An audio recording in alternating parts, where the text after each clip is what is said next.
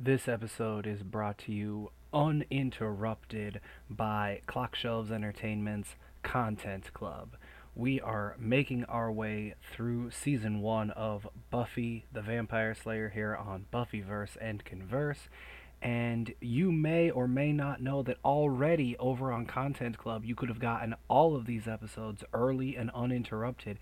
But you may also be or not be aware that we are just about through the end of season two. As you're listening to this, we have a good chunk of season two available early and uninterrupted, as well as early and uninterrupted episodes of Paul and All, MCU and Me, Raw, reflecting and analyzing wrestling, our co production with Renegade Pop Culture, and much more going on over at Content Club. That's patreon.com slash clockshelves. Check it out.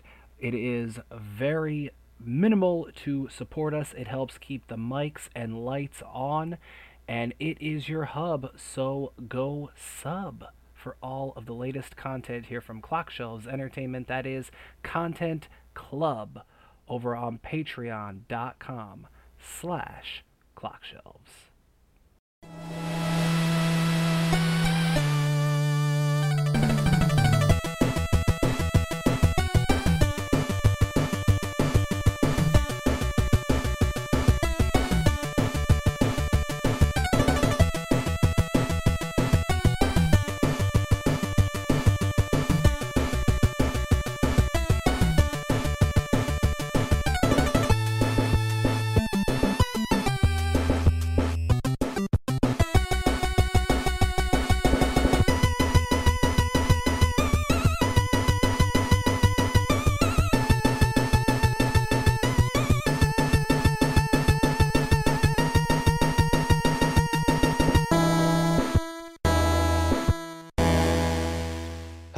Everyone, and welcome to another edition of Buffyverse and Converse. We are talking the season one finale today, Prophecy Girl. As always, I am Paul Casey, and I am delighted to be joined by some of the recurring guests for this season, season one.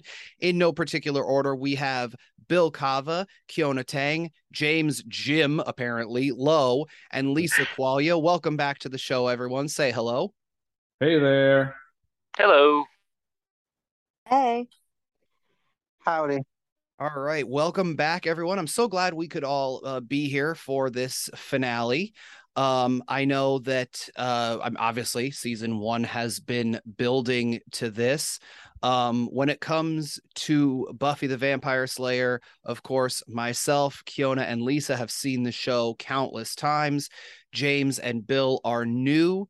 So, um, before we get into getting any reactions, which is normally what I do, I'm going to first dive into my four fantastic facts, and then we can get into uh, sort of our feelings on the episode because I know not long before we started there was a little bit of talk of uh, some some very strong feelings. So i definitely want to get into that.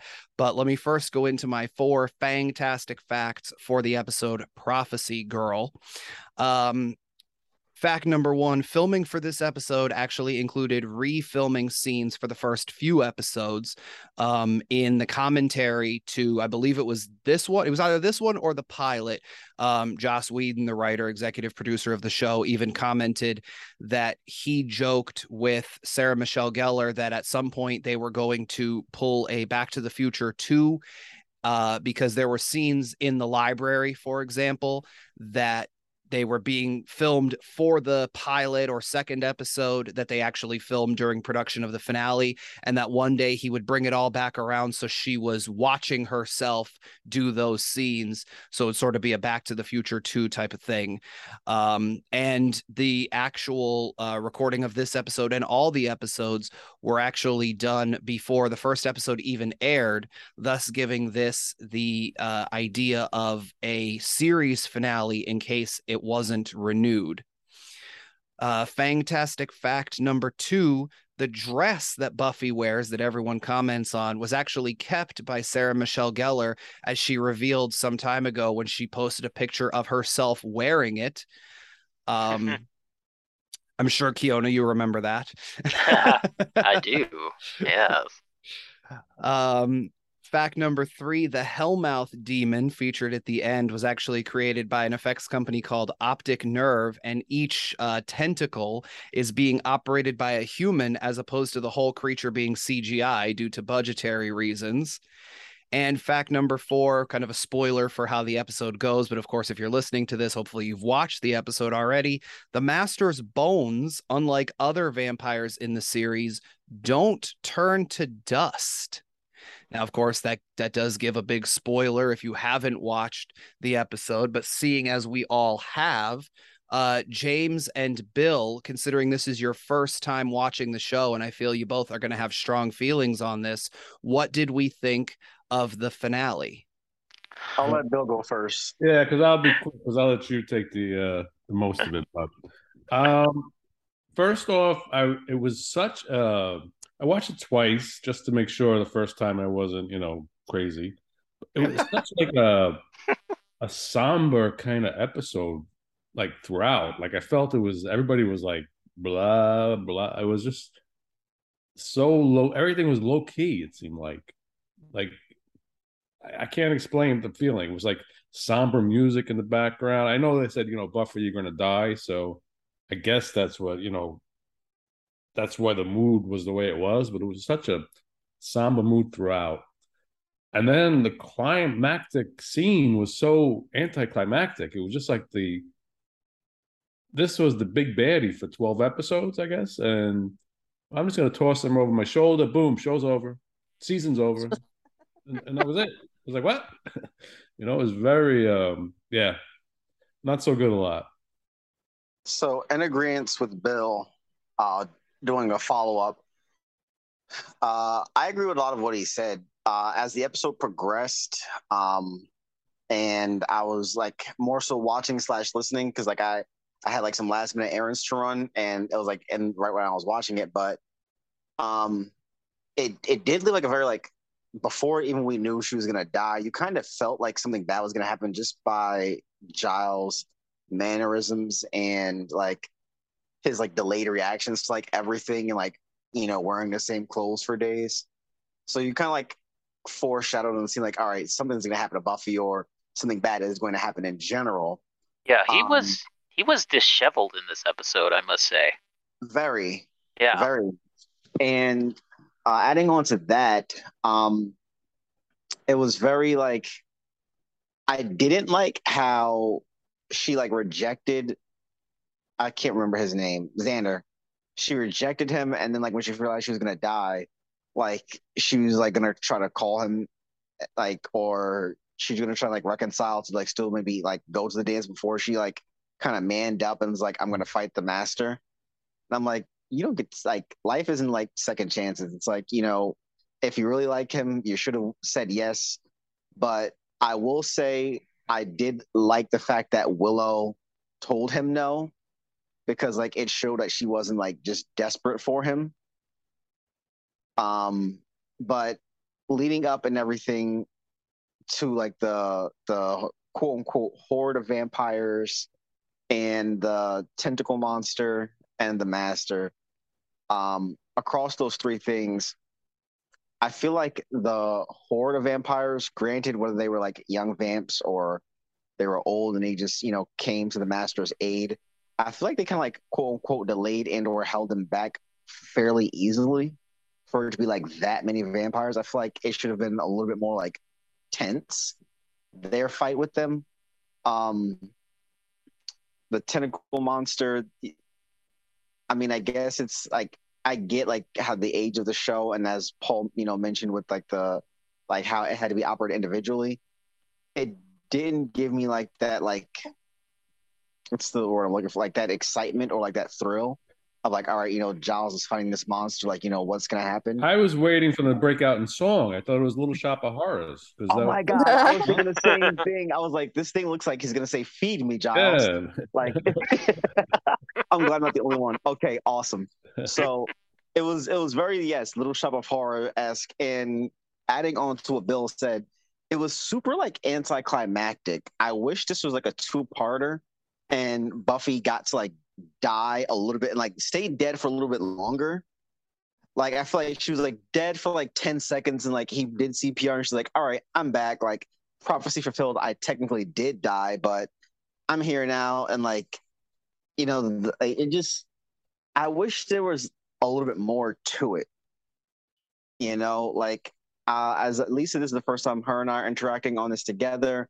But as the series progressed, and I was here for at least a good, I would say six plus episodes. I, I may have missed three or four episodes. Um, but collectively, as like the season progressed, uh, and I've done the podcast, I've mentioned like the comparisons because I do enjoy the supernatural to a degree, um, vampires, uh, werewolves, and you know witches if they're included, etc. And although like again I, I gotta take this with like a grain of salt because like you know when it came out the yeah the the 1900s we know.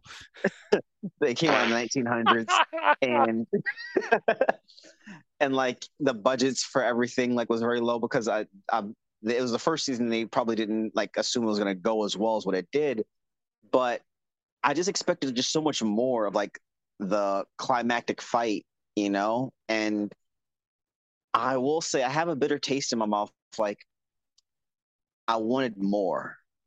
The I whole to... time, the, the whole yes. time that, that you and I have interacted on this podcast, uh, James, I've I've always been sitting here going like, "Oh my god, when he gets to Prophecy Girl, I don't know what he's gonna think."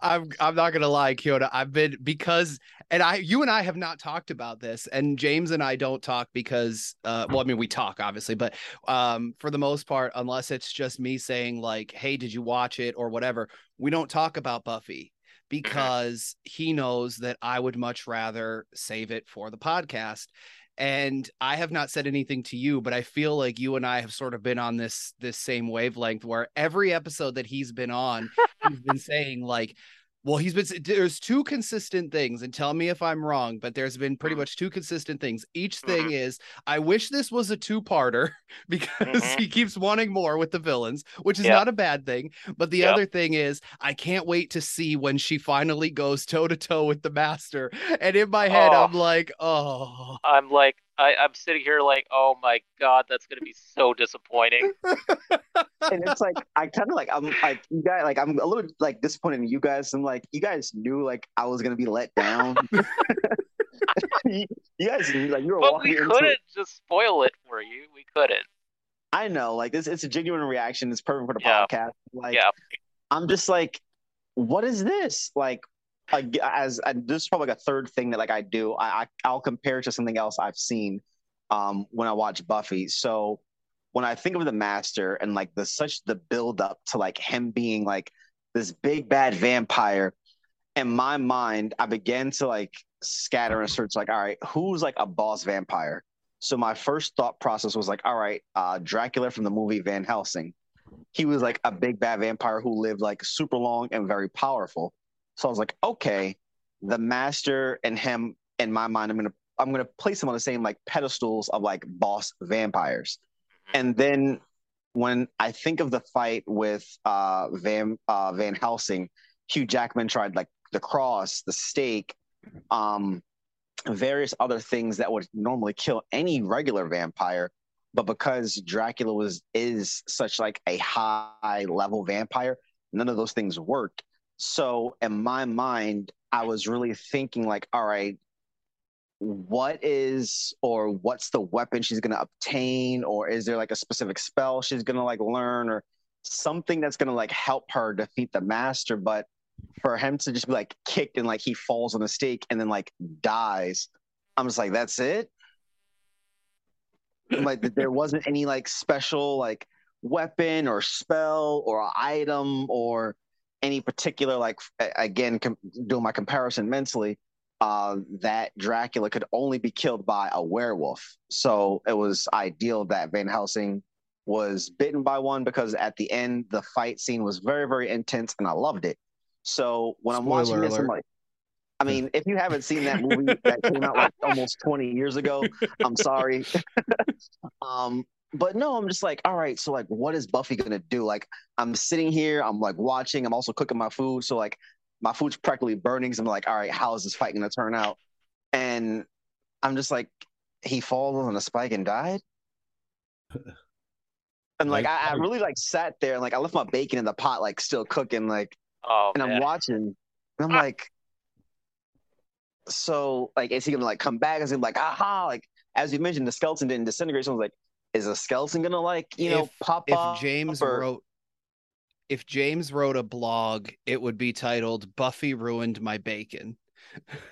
my e- expectation was like you know maybe some of like the creatures that we saw from like the previous episodes will like come and help at the end like and that's why i kind of hope it was like a two-parter because it would have been cool like you know she dies but then like you know the puppet guy comes back or you know angel like really like flexes his strength um maybe the dream kid pops in like you know i learned how to like harness this power because like you know the hellmouth is open you know, and like strange things happen on the Hellmouth, so it's it wouldn't be too odd that he could use his powers again. Um, but as I was continuing adding on to that, I was also saying like because like I can like on, on Hulu, you can see like you know season two, episode one is like up next. It kind of took the sting away because I was like, all right, since like if I watched it while it aired, I probably would have been a little bit more on the edge of my seat during the entire episode, like what's going to happen next, you know? But because I knew there was going to be a season two and there's more seasons to come, like I knew like her in quotations death wasn't going to stay like permanent. So it, it it took away a little bit of like like the the climax of her dying, if that made sense. So I get that. um, I even even knowing what I know, I still think it's interesting that they I mean, it's your main character, your title character. They killed her off and then she came whether knowing she comes back or not, the fact that she died and then comes back and then still saves the day is I thought I still think it's pretty cool. Yeah, I would agree with that. Um I think that the episode had its bright spots and also it seemed fairly rushed in some in some respects. I for me, like I was telling I was I was telling James and, and everybody at Bill and Lisa that um it's actually one of my favorite episodes, but I think it's one of my favorite episodes because I know what comes after the fact and I know that like as the show progresses it it becomes kind of a more meaningful episode in my opinion. Yes. Um, right. And I, I got that on the second watch, right? Yeah. And it ended, um, because it ended the same way that I watched it the first time. I'm like, hmm. So I'm like, I imagine when I saw, you know, you saw the skeleton there, I imagine, you know, they're going to take a bone and, you know, do a heebie over it and bring something back to life. So, I mean, that's, I guess, that's like, I guess, like the, it, it's like exciting like to think about like the like what's next because like I mean we saw a praying mantis monster, hyenas, a puppet, a dream guy. Um, primarily it was like focused around vampires. I wasn't here for a few episodes, so if there's other monsters I missed, um, you know, that's on me. But I am curious. Like I will say, like I'm not. I didn't know 100 percent throw in a towel but I am kind of curious, like where what's the direction of the show like next, since the master is dead.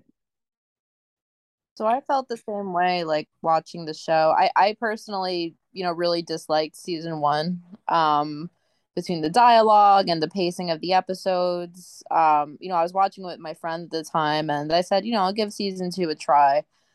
And the show just improves exponentially from season two onward, in my opinion. And it gets a lot more serious. Like the dialogue gets a lot better, the themes of the of the show and the episodes get a lot better. So there's definitely a lot to look forward to. Um, because season one is is one it's one of those shows where season one is definitely the worst. Whereas, you know, other shows like something like Lost, you know, season one's really good. So this is definitely one of those shows where the first season sucks and then it just improves from here. Right. And that's what I kind of like spoil myself by just analyzing it and saying this show could not have lasted so many seasons if it was like season one. There's no way it could have lasted that long.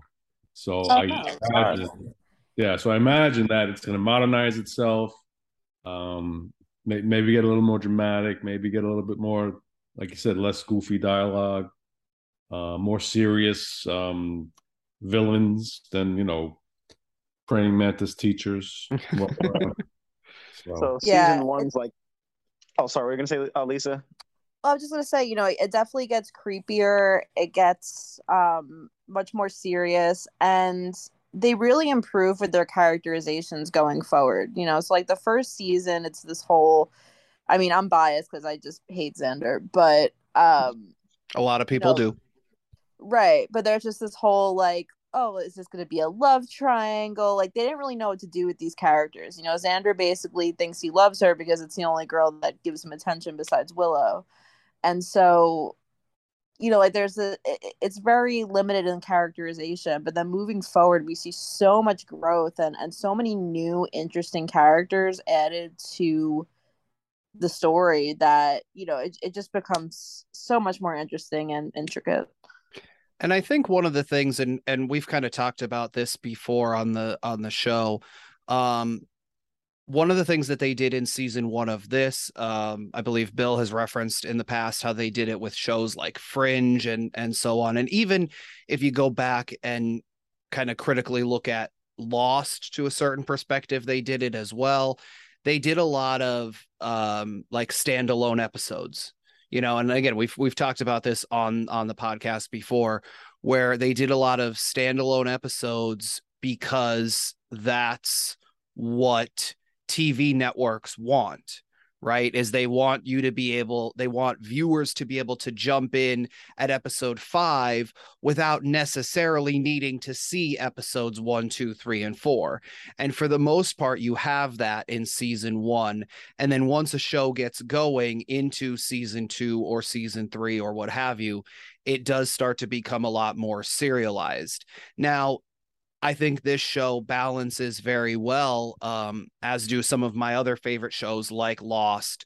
Uh, I think Fringe does a good job with it for most of the seasons, um, and you know several others where they they kind of balance that serialized versus standalone case of the week monster of the week sort of thing in season 1 like the the serialized aspects were very much like the B or even maybe even the C plot of the episodes whereas it you know going forward not to be too you know spoilerish but a lot of the serialized stuff a lot of the character interactions and things like that get moved to the forefront. And not that the monsters whether they be monster of the week or you know over the course of several episodes or what have you not that they become lesser but it does become sort of i, I would even argue maybe 50-50 buffy and the gang saving the world versus buffy and the gang just dealing with life in general which you didn't have a whole lot of in season one. There wasn't a whole lot of that. I mean, yeah, they would go to the bronze every so often. And, you know, there was like, you know, uh, Buffy went out on a date with the guy who was like super into, you know, fighting off the vampires and whatever. But we we don't really see too much of that because she doesn't, you know, she feels she can't date or whatever. We see her pine after after Angel. We see Xander pine after her, and we see Willow pine after Xander. But for the most part, that's it. We don't really see a whole lot of like their social lives.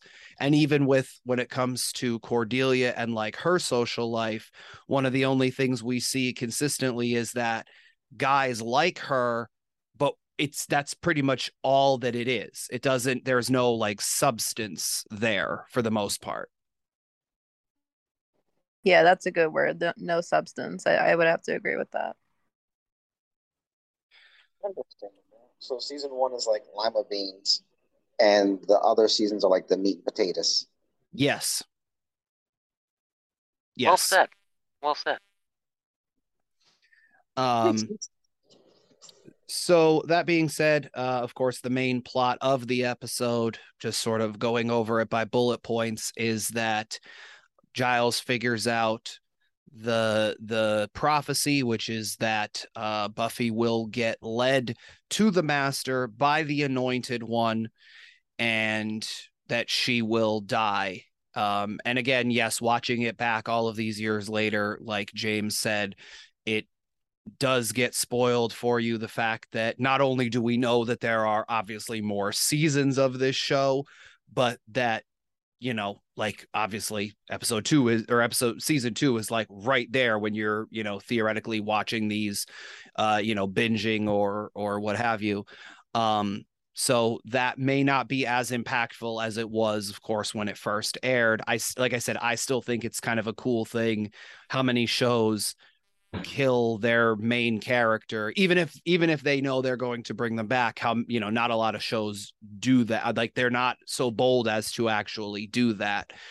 Um as lisa said um xander wants to take buffy to the dance uh and she turns him down. Now i have to say um i thought that scene in like the courtyard of the school was done very well. I liked a lot of the camera work. I liked the fact that it was sort of uh, a wide shot on them with everyone walking around in the background because for Xander, this is one of the most important moments in his relationship with Buffy where he's trying like he's he has pined after her this entire season. He's made little comments here and there, but here is where he is trying to take it to the next level Buffy kind of gets it at first, but she's still a little confused because he won't outright say it. But I I like the concept of a shot, like a wide shot like that further back where it's the two of them, because for everyone else, it's just a normal day. They're all just walking around school. And I feel like we've all felt like that, right? Like we're we're all the main characters in our own story and there's a word i can't remember what it is but there's a word for that when you realize that every person that you've ever met is actually like dealing with their own things. They have their own uh triumphs and tragedies and all of these things that you can't even necessarily comprehend because you're so focused on the fact that as selfish as it may sound your world revolves around you to the point where everyone's world revolves around them. And I felt like that scene, whether it was meant to be like that or whether I'm just looking too much into it, that's what I got out of that scene is like for Xander, this is like one of the key moments in his life. And even for Buffy, it's just sort of her turning him down and wanting to maintain the friendship. Not that that's not important, but it's not nearly as important as it is for him and for everyone else walking around that we see in the background. There is absolutely nothing going on there because they just do not care. It's that moment of sheer vulnerability that you face when you open up to someone that you like in that way. And um and that the fact that you feel so alone and isolated in a way, even though there's tons of people around you, and also you kind of it it feels like everyone's eyes are on you in that moment. I think, speaking from personal experience, it you feels know, that way, but it's not. I just can't take him seriously, though. That's the problem. like I don't, I don't have any empathy for him for some reason because of that. I, am very empathetic, I'm an empathetic person, but he's just a goofball. So he is his acting also is just in my opinion like like i think sarah michelle gellar and alyson hannigan are so such great actresses and he's just even in this episode like he's just not very good.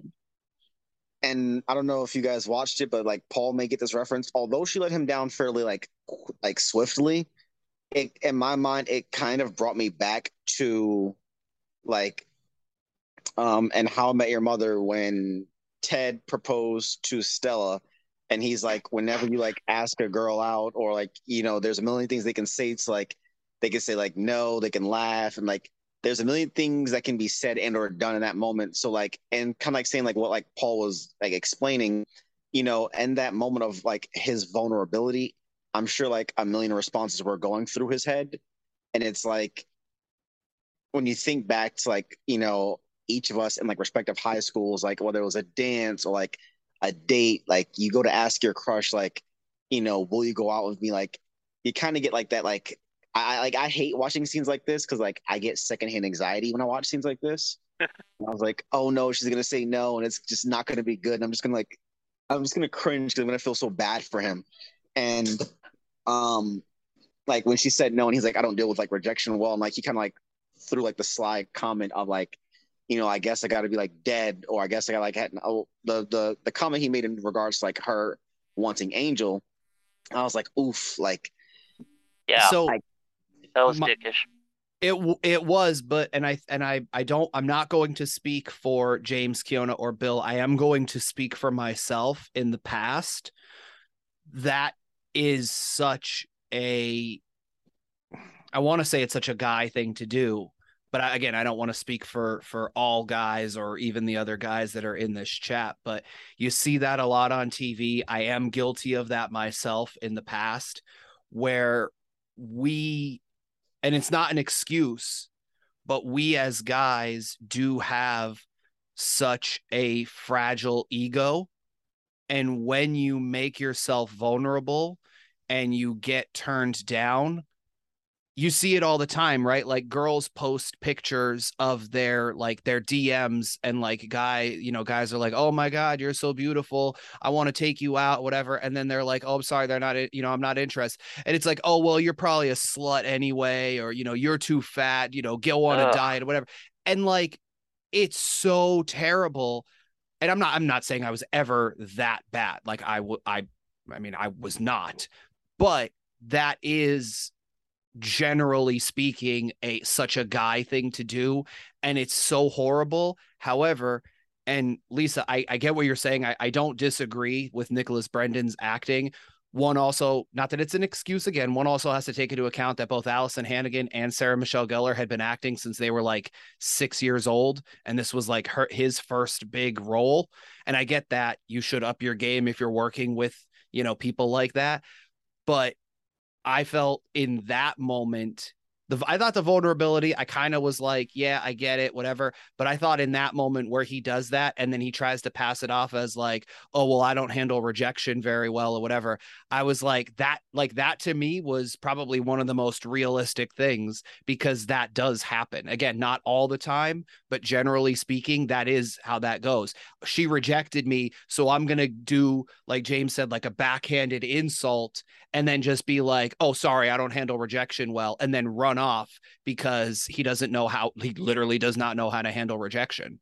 Oh, 100%. It was a very real reaction. I'm, uh, or it was very good acting because I'm sure he himself, you know, again, I know not all men hashtag, but that is something. I, didn't, I didn't mean it to sound like oh, that. boy. that is, that is, that is something that, you know, I've experienced and that everyone I know has experienced where, you know, you do your best to be as kind as you are. And then it's like, oh, okay, well, you're fat and X, Y, and Z. And it's like, okay, well, you know, like, like, I don't like Xander as a character, and that that interaction reminded me why I don't like him as a character. Personal. And then like he tried to like go for like Willow as like second bait, like, oh like maybe me and you can have fun. And it's like I was really like happy and I was like, good job, Willow, for like st- like sticking up for herself because I mean, oftentimes I feel like a little bit more in like today's world, it's a little bit more like or I've noticed, and I guess I'll do the same as Paul. I know not all women, but I notice like when it's in quotations a triangle such as like theirs, usually the one who's been like after him the entire time will try to like glorify like I finally got him, so to speak. Whereas Willow was like, I'm, I know I don't want you because like even though like I do want you, I don't want you knowing that you're gonna like you consistently want someone else. I don't want you this way. Exactly. Like I like that she stood up for herself in that manner. And I was so glad she didn't just take like the quote unquote easy way out and was like, at least I got the man I've been like going for, if that makes sense. Yeah, no, I actually I felt uncomfortable. I actually got cringed when he asked her. I was like, "What are you in?" You know, that's just awful. So, See, now the funny thing is, I didn't necessarily take it as he was asking her like, "Hey, be my date." I took it as not that it makes it okay anyway, but I took it as he was asking her like, "Hey," because like they would go to things as friends anyway, and we see that from the very first episode, right? Like Willow, t- like because Buffy thinks that they're dating, and she's just like, "Oh no, we've just been friends forever and whatnot." I took it as he was asking her like, "Hey, we'll go and we'll have fun or whatever," not necessarily as a date, but just friends. And even in that way, she was just like, "No thanks," because I know I'm not the one you really want to be there with. Well, it's still sorry. Go ahead. Go ahead, Lisa. No, go ahead. I, I was just gonna say it, it, to me it's still um it, it's still not nice because I mean I'm relating this from a personal experience, but like for instance, um I had a lot of guy friends in high school, right? Like most of my friends were guys, and when prom came around, none of the guys asked me because they knew it would not get romantic at after prom. So I was only asked when the people they wanted to be romantic with, um, so, you know, say it as nicely as possible, said no to them. So it's like a punch in the face. It's like, oh, okay, so you forget I exist, even though I'm some of your best, you know, I'm, I was some of these guys' best friends. But as soon as the girl that doesn't want to sleep with you says no, then all of a sudden I'm an option. So I related to that very, yeah, very, yeah, uh, yeah. It's Oh god, it's not fair, is it? I mean, it's just it's a really bad look, I think, for for when guys do that, in my opinion. Um, like to speak to your point earlier, Lisa, I I think I had this experience where, you know, I I was ready to ask uh, uh someone that I liked in high school out, and um, I could just tell where it was going. Like she was being very, very nice and kind to me, and I could just tell that like the look on her face and everything. So, kind of just just stopped right there and just said, you know, I really like you. And then I saw her face, and I was like, as a friend, because I could see where it was going. I didn't want to put her in that position of like, you know, having to say like what she. But it's like, and I'm not saying, you know, that I'm not inflating my own ego about this, but I'm just saying that like sometimes you can tell, and I think that you know, especially when the person's trying to be nice to you, I don't think that you should slap back at them. Um, it it just feels wrong to me, and you know, and and then for him to ask Willow like that, it just it felt a little bit unfair to me. It just it insincere, I guess you could say. But I mean, at the same time, I don't necessarily hate Xander. I just think that he's immature. I, I I would agree. I, I I think it's immature, and like I I had said before about how you know season two we get into a lot more like substance and things. And again, I, I'm not I'm not the biggest fan of Xander myself. Yeah, I think he is probably the most real in this episode. Again, that doesn't make what he did okay, but I do think that all of those those all of these things that we're talking about I do think I mean again I was in I was in high school after this but a lot of these things still happened even when I was in high school where you know you get rejected you make a comment like again you know he made a, comment to to Buffy you know and then whatever and it's it's kind of funny how those things don't necessarily change. And again that yeah. doesn't make it okay. Um and i'm sure bill and and james are dealing with this with their kids now you know from both sides. James has boys bill has has uh, a young a young woman in school and I say young woman because she's probably more mature than all of us in this call. Sometimes I feel, yeah, even me, yeah. um, sure, I'm, I'm sure she is. but uh, you know, it's it's. I again, I thought that was probably the most real thing in this episode was his behavior that doesn't again that doesn't make it okay but to me it was probably one of the most real things in this whole episode.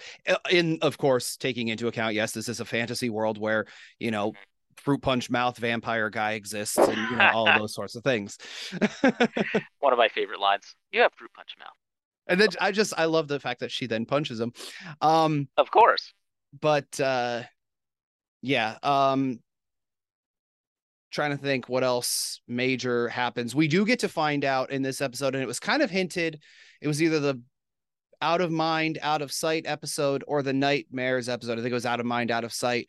Um, when Angel saves uh Xander and Giles and and Willow in the the boiler room, the yep. fact that he was able to do that because he doesn't have breath and therefore he was not able to save Buffy in this mm-hmm. episode. Um, and the fact that Xander is the one that saves her. And looking back now, knowing some of the things that we know based off of comments that were made and things like that. So, for those unaware, Joss Whedon, the writer, creator of this series, has said for better or worse, that Xander is somewhat based on him in high school. That immaturity, that going out, you know, the the the the loser kid going after, you know, the the very pretty, very popular girl, things like that. I'm shocked. And shocked. I know, right?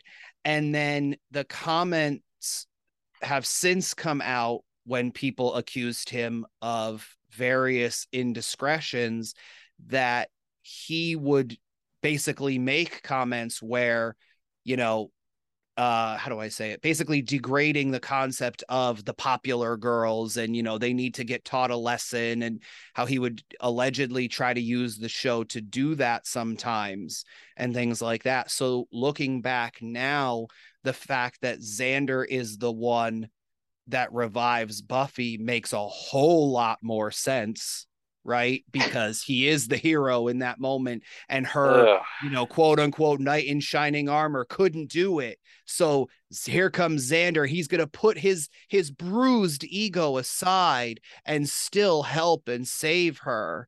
And I used to not think of it that way, but now that's all I can think of after all of mm-hmm. those those things came out. Yeah. No, Women I know. Just I... that way in general. Just throwing that out there. Wait, say that again.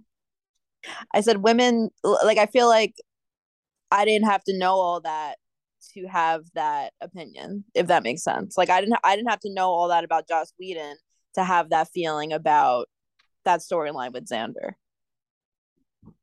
Yeah. Get that. Yeah. And that's and I and I'll admit that's probably my own naivete about it. You know, I I never necessarily looked into it more than he's there, you know, and whatever. I didn't I never I and again, that's that's probably my own fault. But I never I never looked into it more than that, but knowing all of that now. But it's also interesting cuz Buffy's really not popular per se. I mean, she's kind of the new girl in school. She's very beautiful, of course, but she's not exactly popular well, I don't I don't just mean that because obviously there's you you myself and Keona know some other things that happen in the future with regards yeah. to that. But yes, yes. yeah. Um but uh one of the other things that I did want to comment on because it was something I saw when I was looking up uh, little bits of trivia and things was that uh it has been I want to say 9 episodes since uh you know since the episode witch and cordelia now kind of knows how to drive because of course in that episode um i believe james you were on that discussion you me and and my mother i believe it was and uh she well she went blind and she basically couldn't pass her her driving test. So now uh we you know we get to see that she it, you know it took her about nine episodes but she kind of knows how to drive now nine episodes later um i mean i will say like i'm not a like i really don't care for cordelia uh as much as others in this group um Who talking about? Who talking about? um, but I mean, you know, I feel like as the seasons will progress, like from her like many interactions with this group, I feel like more likely by like next season, she's going to be a little bit more like closer with them, and we're going to get a little bit more from her in terms of interactions. And from like the other podcasts that we've done, You know, I recall, you know, Paul saying like, "Oh, well, this is like one of the very few episodes where Cordelia wasn't in it." So I have a feeling this episode kind of like marks her territory in terms of being like officially a part of the clique, as well as like the other teacher who helped like exercise like the computer of the like of the computer demon thing. Miss Calendar, yes. Yes. And I think um I think the previous episode to this and this episode um probably cement that for her because she does uh if we remember the previous episode to this was out of mind out of sight where the girl kidnaps Cordelia. She you know Cordelia's about to be crowned uh homecoming queen or something like that. And uh they help her and she she even goes up to them at the end and was like hey thanks. And then yes there's that that bit that little bit where the guy says you know what are you doing? And she's like oh i'm not actually talking to them or whatever it is she says and then she walks away. And i think between that episode and this episode i would i would definitely say i don't think it's a it's a spoiler to say yes th- these are probably the two that do cement her as part of the group. However i will go on to say that that sort of shows part of I don't want to say why you need season one, but just to sort of get that because we've kind of been talking about it over the course of this season, right? How in episode one, she's like very friendly with Buffy at first because she thinks that she's going to be like that they're going to be best friends because Buffy is from LA and oh my goodness, tell me all about it and you know all these things. And then I even said that, you know, kind of when I go back and watch it, I kind of wonder sometimes why is she there? Because she doesn't really fit in with the group. And I had said that, you know, she's kind of like Buffy's shadow, where she's sort of Buffy's former self, the the Buffy that that the the Buffy that was before she became the Slayer and whatnot. And it's it has taken just like it took Buffy this long to to you know finally come face to face with the Master, not counting the Nightmares episode. It took sort of this long for Cordelia to sort of come around in a way to accepting the group and accepting their their help and acknowledging that they can do things. The fact one of the things that I actually thought of with regards to that is so Cordelia's there with that guy, the the guy that she's dating, and she just says flat out, "Oh, hey Willow," and then she turns to that guy and says, "Hey, I'll talk to you a little later." And she doesn't feel the need to explain why she's talking to Willow, and that guy also doesn't question her as to why she's talking to Willow. Obviously, she wants to use Willow for Willow's knowledge of like AV stuff, but that's I I felt maybe it's just me because I do like that character. I felt that was like sort of a big a big turning point was there was no explanation as to why she needed to talk to that character. It was just, hey, I need, you know, hey, Willow, I need to talk to you. Hey, guy I'm dating, I'll talk to you a little bit later or whatever. And that was it. It was just left just like that. Right. But I think Cordelia is just that, that even in just season one is just a trope of, you know, what happens in high school, you know, productions that you know screenplays and teledramas and movies where you have to have that mean girl in the high school story um, but i imagine over time that she'll soften a little bit become part of the group but she'll still have that snooty looking down a little bit you know. It'll just it'll come down a notch i think over the over the seasons to come. But it'll still be there i think. I think that's just like i said the trope. I think she'll probably get a little bit more comfortable with the gang. Um, I don't exactly see her like saving as much quote unquote face with everything. I feel like she will I think she'll start to like in quotations like assimilate herself into it all because there's even just realistically, there's but so much you can kind of endure before you're like, I mean, you went blind, like all these things keep happening in school. Like there's but so much you can like turn like a blind eye to until ah. you start to like, all right, what's like what's going on? It, it, it's it's always happening around like this small group of people, and somehow I get wrapped into it. Like there's but so much you can kind of just ignore and stay like, I'm popular, I don't care. Like there's but so much you can take until like you have to acknowledge it and like, all right, like I need to figure out what's going on and like you know, I helped this time. So like, what's next? And I feel like that part of her helping and like everything that's been going on, it does to a degree create like a thrill. Like when you accomplish like, all right, I'm being chased by these creatures or these men or whomever they were.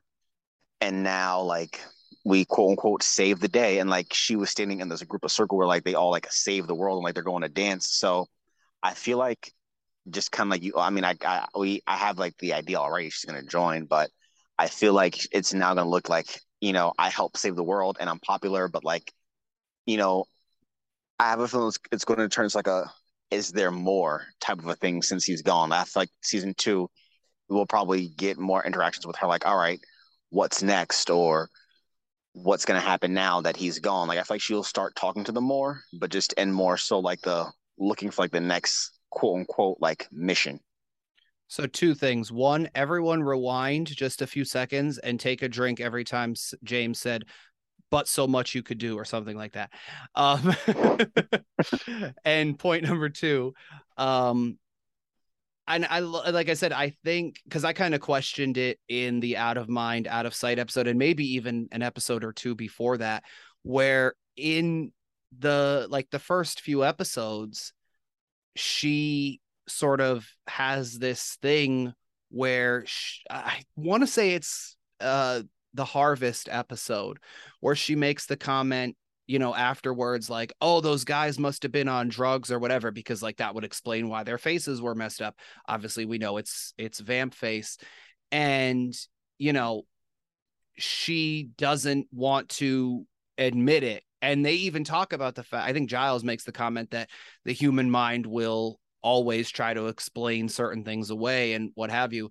And for whatever reason and there wasn't like a, a dawning realization like there was ironically enough for Willow and Xander, like it, it, within the first like two, three episodes, Willow and Xander are kind of like, wait, what are you talking about? What do you mean there's monsters and so on and so forth? And then Cordelia, on the other hand, deals with almost all of the same things that the that the the core four, as they as they call them, do in the first several episodes, but she's obviously outside of that of that circle. And then like i said by episode uh, 11 i believe it is out of mind out of sight she just kind of accepts it. And i even kind of questioned in that episode like why does she not have this moment? And i think it was uh i think it was you folks who said like maybe she just kind of realizes like this is going on and she kind of had that that epiphany moment maybe off screen or or what you know because i think james even said it just now like you could only turn a blind eye for so long you know? And it's just interesting to me how she comes to the realization of oh okay these things exist and these things are happening. And she just kind of rolls with it. Whereas like i said in the in the um the first like two episodes three episodes uh xander and willow are kind of like wait what do you mean there's monsters and there's a hellmouth and you know all of these things yeah it does seem like she's very adaptable or she's she's kind of becoming a more adaptive character as the series progresses and as the season progressed in, in season one. Um, but watch your tone. I don't know. I no don't know how much I can say. I don't know how much I can say about the. the I won't say anything. That way, I don't want to spoil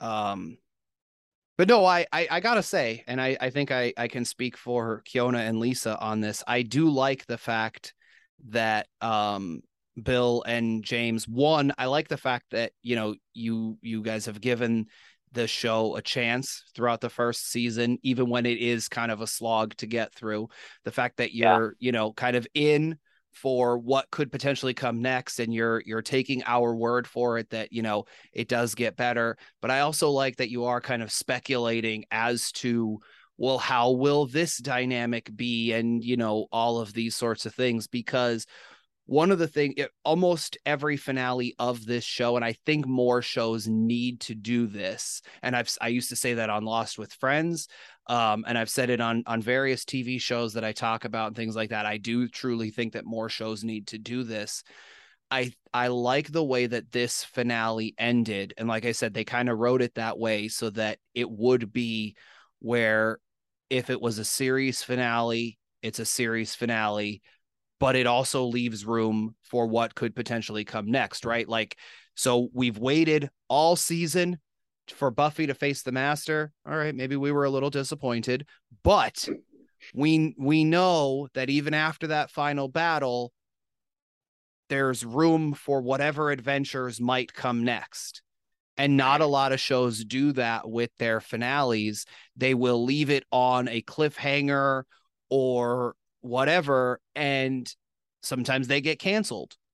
And we all, as you know, we I'm sure we all have at least one show that we can think of where that happened to us, right? Where, you know, it was it was what a show we really liked and it maybe maybe even lasted more than one season maybe two or three or what have you and then it ends on a cliffhanger because the writers don't want to admit that there's the possibility that it could get canceled and then you never know what's going to happen and you might have to like read an article about it or watch a special feature on a DVD or what have you.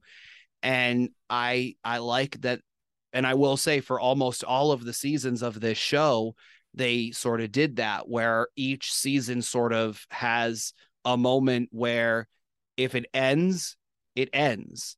And if you you know say say james bill you know for example we get through season 2 let's just say and season 2 ends and you're like listen paul you know i gave you the benefit of the doubt with season 1 and i went through season 2 and i i i just can't you know, I can't go any further. It's it's not really my thing, whatever.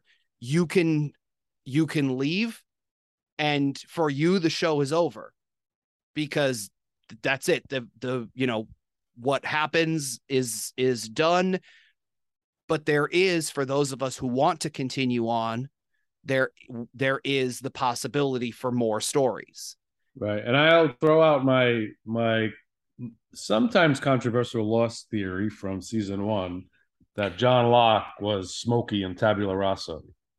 At the end of Tabula Rasa, when he has that sinister look with the sinister music, I think that was a season one thing where they didn't, you know, you don't know if it's going to be a season two, right? So I think they had that in their pocket to set up that he was smoky right there and then. Interesting. So Tabula Rasa again, yeah. If you watch that end, that ending always creeped me out where the camera kind of pans around to his creepy looking face and that sinister synthesizer music and you know because he when whenever he got attacked by the boar or whatever or no when he saw the smoke monster i believe he could have been smoky at that point so speaking of lost i have a a lost line set up here and i'm hoping that someone will come through for me. Here we go. So it turns out they listen to Patsy Cline in Sunnydale.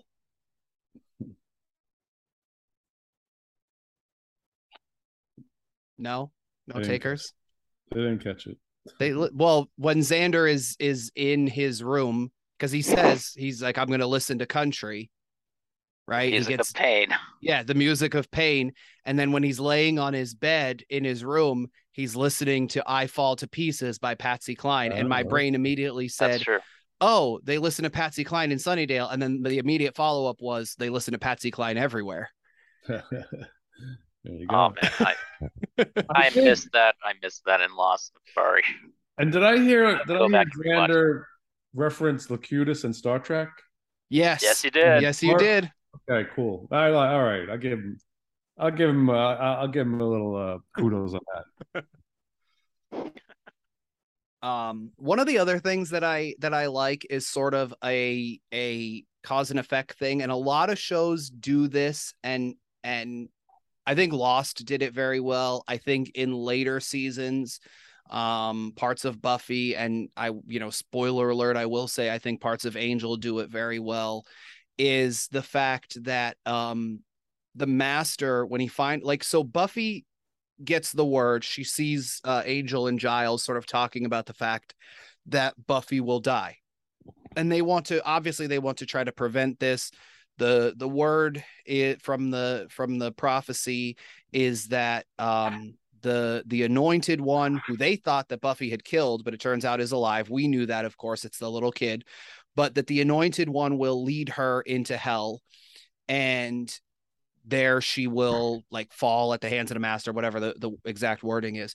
So in her mind, she says, you know, she says to her mom, let's just go. Let's just go away for the weekend and, you know, whatever. And then she kind of goes on, you know, what they what people refer to as like the goodbye tour, right? She goes to Willow and tells her, you know, whatever. And, you know, she sort of goes around and says, like, theoretically, what she thinks are going to be her goodbyes to everyone before she knows that she is going to meet what this prophecy has said is her ultimate fate go meet the master and die. And as we kind of find out later, I don't think this is a spoiler because they've kind of talked about it before. It's sort of the the Slayer thing, right? For Buffy, like there have been Slayers before. And obviously, what has to happen for a Slayer before is that, you know, the the previous one died. That's, you know, Buffy was called and whatnot. So it's not out of the realm of possibility that this could and probably would theoretically happen to her. And so she she goes for it, right? She sees the kid and she, you know, the kid's like, "Oh, help me." And she's just like, "I I basically let's cut through all this BS. I know who you are. Let's just get this over with." And the master says something that I think is very interesting. And like I said, I think Lost did it very well. And I think some others have as well over the course of television.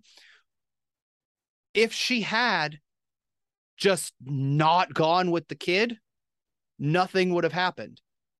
Hmm. Right? I think the master says something along the lines of what the what the the either what she missed or what the prophecy didn't say was you're the one that lets me out basically. The fact that by killing her that's what frees him. So had she just you know, it's it's a fate versus free will thing, right? Like had she not gone with the kid, then he would have just been stuck down there because a prophecy could say whatever a prophecy is going to say but the argument of fate versus free will comes in and had she just not gone then nothing would have happened. All of these things the earthquake the uh which i need to talk about that in a moment someone remind me. But the earthquake the all the vampires coming and the you know the the monsters and and all of these things you know culminating in this apocalyptic event.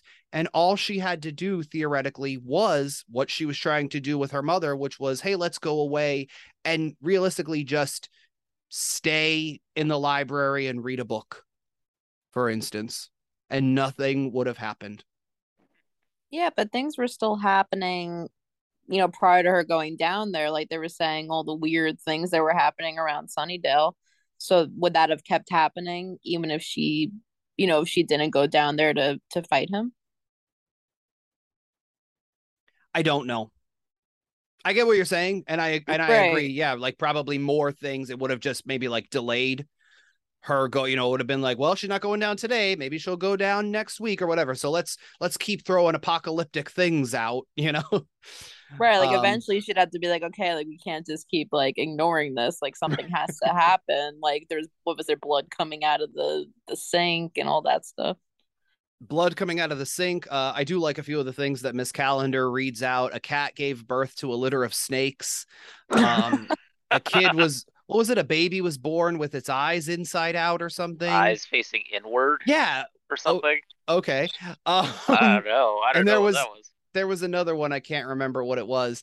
Um, but the thing I wanted to talk about about the earthquake, am I the only one? And maybe it's because I've seen it so many times. But even Bill, like you watched this episode twice, am I the only one that just like laughed because of how childlike the master was when he's just like it's finally happening! Glory glory! when the when the earthquake happens at the beginning. I love it. And he's just like he just seems so like childish and giddy whatever. And then he just turns to the kid and he's like what do we think? That was like a 5.1 like i just that is I, the funniest freaking thing for me. I don't know. I just i laugh so hard and i wasn't sure if he was talking about the uh the, the measure of the earthquake or if it was like ice skating score you know like they, they hold up the cards you know 5.1 but i just every time glory glory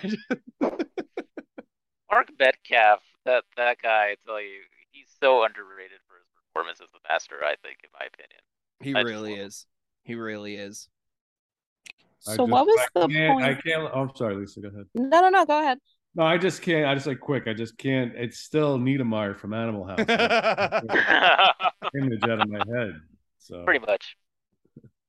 No, I was gonna say, and I feel like I read this like way back when I, you know, first watched the show, but there was really no point to the kid. Um, because really anybody could have like held her hand and brought her down there. Right. Yeah. Yes. It um from what I understand, um it was just supposed to be the concept of it was obviously supposed to be the the bait and switch in that in the episode where the kid appeared right? Because the concept in that episode if i remember is the they're on the bus and that one guy is like spouting all of these you know bible verses and like prophetical things and all whatever. And it's all supposed apocalyptic. Yeah and so yeah. it's supposed to be like oh clearly this is the one that's going to be with the the the master. And then it turns out that he actually he does get turned into a vampire. And then he you know I, I Keona and I I remember we talked about it specifically. I don't I I I know that you and I were on the obviously I was on the episode, but I know you were on the episode, Keona, when we were talking about the fact mm-hmm. where he makes the comment where he, the the cross like he's like repelled by it. He's just like, why does he burden me so, or something like that. He yeah. and we just we laughed about that moments. for like five minutes. Yeah. Yeah. And um um so it's obviously supposed to be like the the twist in that episode is that it's not this guy we thought it was the whole time oh my goodness it's the kid and oh the kid is so innocent and you know whatever and then it does kind of go where the kid is just sort of sitting there, right? Like for several episodes, the kid just has nothing to do. Like the master just spouts out all of these words, whatever, and he's just like, "Oh, my young one, like I need to teach you and whatever." And then nothing really happens. And I think that based off of how the the prophecy sort of sounds, at least in my opinion, it sounds like it was supposed to be because they they kind of relate it to to scripture, right? Where um you know the i can't remember the the verse but they you know talks about the the the lamb will lie down with the lion and you know all of those things so i think it's supposed to be that she's supposed to be tricked by this kid and that's why he's there at first and he's just like oh help me help me but then in typical buffy the tv series and the character fashion she sort of subverts that doesn't let him put on this whole performance that he i guess it seems like he sort of planned out where he, you know it's like okay i'm going to do this and i'm going to trick her and whatever. And she just kind of subverts that and is just like yeah no i know who you are. Let's just get this over with. Well because she was told right, right that it would be a kid. So I, I just feel like i don't know if they were planning on like you know having him do more or a different storyline but it just seemed like a lot of wasted potential to like build this little character up and then at the end of the day he just like holds your hand and then disappears. Exactly that that makes me laugh every time too. I completely agree with with your i was kind of like thought. hoping like maybe or like since you guys haven't been like leading in that direction during this conversation like maybe this kid will be like a better a bigger factor in season two maybe like, i don't want to spoil anything james but I'm like, he kind of like, like you said, he just like fades away, and I'm like, so this kid like has been around for like six episodes, and he does like nothing. Like, it was very like he was a disappointment. I was like, you should have just faded away in that car crash with everybody else because you did nothing in this like this episode that was actually like worth you being here. I I do have to to say though, based off of what Lisa said, the fact that he does kind of like at least in this episode james i'll leave that as your cliffhanger uh, in this episode at least he does sort of just fade away because he doesn't even take her all the way right? He takes her to like the the and that's the other thing maybe it's just like a continuity error or just a change in sort of the the production of it or whatever. Every other time the like sewers and things and like one of the the doors off of the the crypt and whatever can lead to where the master is this time they just like walk down like a rock hill Am I the only one that like thought that that was odd in comparison to previous times when we've been well, going down there? It's a little weird. So he gets her and he takes her maybe about three steps away from the camera and he just sort of like in a cupped hand motion, just sort of like waves her through. And then she just kind of looks at him, looks that way, and then he just turns around and walks off. You know what like I didn't get or don't get as like we're as like thinking about everything and like going back to this episode. They knew the master was down there. Angel also knew where the master was this entire time and that he was not at full strength. Why did it take them 12 episodes to not just cut to the chase and like, listen, let's hit him while he's weak? Like, did anyone ever have that potential thought? I think I could be mistaken. He wasn't at full strength, but he was still strong, right? But I mean, it, it took like a, a feeble kick and like any old spike to kill him. So, like theoretically, it didn't take much to kill him while he was like still trapped. At least they could have devised a plan to like even fight him in the barrier because like his movement was limited, and you have more people who can move freely than himself. Yes. However, one, how do we know? Yes, Angel can sneak down there, but he was really only able to do that like once because Dar I think Darla took him down there or something and like whatever, but like he can really only do that like once or twice because then they're on to him. And so then it becomes, well, how many people, people, vampires, whatever, how many, you know, underlings does he have down there? Can we take all of them out? Because even with Buffy's super strength and even Angel's super strength as a vampire, can they take out potentially his entire army down there? We don't know because we don't know how many are down there. Two, he clearly has some sort of hypnosis power, which kind of pisses me off because why did we only learn about that in this episode? That was not established that I remember in any previous episode that he has like hypnosis and disappearing powers. Yeah, that was a little strange how that just came out of left field for him. I mean, like, what is he, like a force ghost all of a sudden? this is the last Jedi of Buffy the Vampire Slayer. oh boy. Let's not navigate that minefield. um but no, there I I don't disagree, James, but I think it was just a matter of while down there he did so because even I think he even goes after a few of his own underlings, right? Like doesn't he doesn't he sort of like beat them around while they're down there even though he has limited movement and he's weak, he still is theoretically stronger than most of them and they're they seem to be able to go at least toe to toe with Buffy. Do you know what I mean? So like if he if they're slightly less than Buffy and he's more than them, it could be that he's equal to or you know, slightly stronger than Buffy, even in his weakened state. But again, I think it's a matter of they don't know where he is, except for Angel, of course. And I don't think Angel, again, this is all just speculation on my part.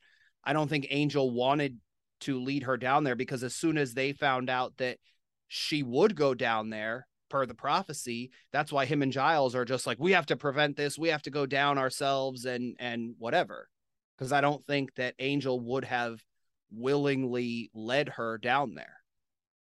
Yeah, I mean, I think you're right about that. Um, I I did find something about the anointed, uh, in um in a, a book that's called uh Buffy the Vampire Slayer: Myth, Metaphor, and Morality.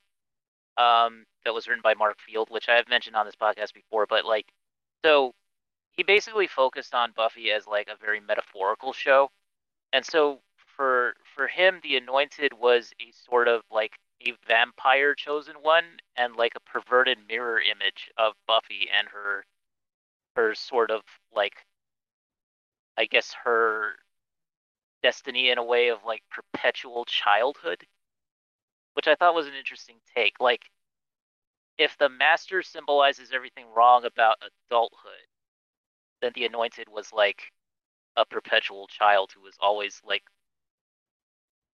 fearful of like the future or something or like who thrived on that sort of feeling of, of fear and like and hatred, I guess. But that's just one one author's opinion. But I always found that kind of interesting. Um. Anyway, I don't know. You guys have any thoughts on that, or if that even made sense? I like that actually. Yeah. Uh, it's it's it's it's interesting to see like the different sort of takes and perspectives that you can find on on the show. No, and I agree because like as as you myself and and probably Lisa all know, I don't know if if Bill and and James know this like this show because of the the a lot of the feminist themes and you know a lot of the the different things the fact that a lot of the show is a metaphor for other things um it's gone on similar to other things in pop culture where you can you know depending on the university that you go to you can take like literature classes like you could take like legitimate classes on this whether it be about you know from like we said from like a metaphorical or a theme perspective from a feminist perspective from even like a, a screenwriting perspective like there are so many different things that various college just like you know you could take you know you could take college courses on on batman and things like that. This is one of those things that has sort of transcended pop culture in a way that a lot like almost everyone has sort of a different interpretation. And unless someone like a Joss Whedon or you know someone like that flat out says no that's wrong. They can't tell you that your interpretation of something is wrong. Um one of the other things that I that I liked uh so we talked before about um about Xander's vulnerability with regards to um you know, putting himself out there for Buffy and then getting rejected by her and then getting rejected by Willow. Uh, Willow has Alyson Hannigan has, in addition to that scene where she, when we all sort of agree, you know, kudos to her for turning Xander down, even though this is the guy that she wants and she had the option to go to the dance with him, but she, you know, has the the foresight to say not this way there's another moment where her and Cordelia are heading down to the the AV room because the guy that Cordelia's dating or whatever didn't get the stuff that he was supposed to, didn't meet her at the bronze to set up and whatnot. And she sees this scene where all of these kids have been killed and there's blood all over there's blood on the on the screen you know like a bloody handprint on the tv screen. And um the was it looney tunes or something? Something more i think it's something warner brothers is playing on the tv yeah it was it was like porky, porky pig. pig. Yeah. And she in that scene and then the the the the very next scene with her where she's sort of in her room talking about it I mean, I I think, and I've said this long before we started this podcast. I think James could probably back me up with this, and I know this is one of the ways that that sort of Lisa and I became friends is just the fact that I think that Alyson Hannigan is probably one of the best actresses ever, like ever. Yeah, I think I think she in just about everything that I've ever seen her in. I I, I can't think of anything offhand and and even if i sat and thought about it i probably can't think of many things where she hasn't made me believe or made me feel something and that's what an actor should do is even if it's even if it's hating them you know when you're supposed to hate them of course they've done their job and and she just does a fantastic job in those scenes of being vulnerable because just like we said it took you know cordelia this many episodes to sort of come around to buffy and her friends and it's taken buffy this long to sort of accept you know these things of i'm the slayer and this is what i'm meant to do. And it you know we could also talk about the fact that like it's taken giles sort of this this whole season to accept like i'm buffy's watcher but i can't necessarily interfere with whatever she's going to do. We see that when she punches him in the face. You know, we have that to. was hilarious, by the way. It was. I, I love that moment. I love how how Anthony Stewart Head just took that punch. It was Um, he's just a master at physical comedy. I love it. but we have to also remember that Xander and Willow, and again, I I, I think Alyson Hannigan as Willow does a much better job with it. This is still new to them, right? Like as much as as much as all of this stuff is new to everyone. Like obviously Buffy, before she came to Sunnydale, we saw in the first episode, she clearly knew what was up, right? She didn't want to see the vampire book that Giles presented to her. She talks about the fact that her her previous high school was burned down because there were vampires in the gym. So like she knows what's up. She knows she's the slayer, you know, she knows what goes bump in the night. Giles obviously knows this as well. We he talked about in a in a previous episode the fact that he was told from a very young age you're going to be a watcher, you know, you need to train to then be able to train someone else and so on and so forth. Cordelia, it takes her the season to sort of get on board with there's something fishy going on here and and whatnot. And even, you know, from the first episode, first or second episode, when when Xander and Willow have sort of this realization of, wait, you mean they all of these things are real? I feel like it arguably took Willow until this episode. Not saying she didn't know it, but maybe she didn't realize how different it was or how intense it was until she saw the aftermath of this this scene in the AV room because she says like they turned it into which I can't remember. Oh, what she says, I can't. It was like the perfect line, and I can't remember. If she says like they she, turned. She she said this was our world, and they turned it into theirs. Yes, and just seeing even that bloody handprint and you know the Porky Pig and all of those dead kids, whatever. She plays that scene with such great vulnerability, and no one has eyes and as as big and vulnerable as Alyson Hannigan in the history of ever. Um true. and that's i think that's what i think that's what gives it away every time. But i i think that she was just brilliant in in those scenes just brilliant. Well well yes of course i agree with you. And i think it's also that concept of you know when bad and violent things are happening to other people right like when there's wars you know eh, happening in ukraine or in these other areas we could feel sad about it, but we can't really understand. And I think that scene, this scene really shows that, right? Where, yes, she has seen some of the things that have gone on to people she doesn't know. But then as soon as it happens on her turf, right, on, eh, at the school with people she knows, now it's a much more real situation because now she's thrown in the middle of it. And so I think it really shows that, you know, when things are happening to other people or when things are happening outside of our home turf, we could be upset about it, but we don't really understand and truly feel it until it's happening at home. See, I'll I'll be the one, I'll be that guy um who kind of questions it because it's like did she not feel this way when the principal was like eaten by her classmates and potentially like her lover? No, but because excuse me i don't i i think that's what i think that's what lisa's saying right is like we you know we see all of these things right and uh, so just what what lisa said about you know what's going on in in the ukraine we'll just use that as an example. I work with a young lady whose family like she is from like spent the majority of her life she's she's in her her mid 20s or so and i think she spent like the first like 20 years of her life living in like belarus and the ukraine and like over in the the eastern european side of things.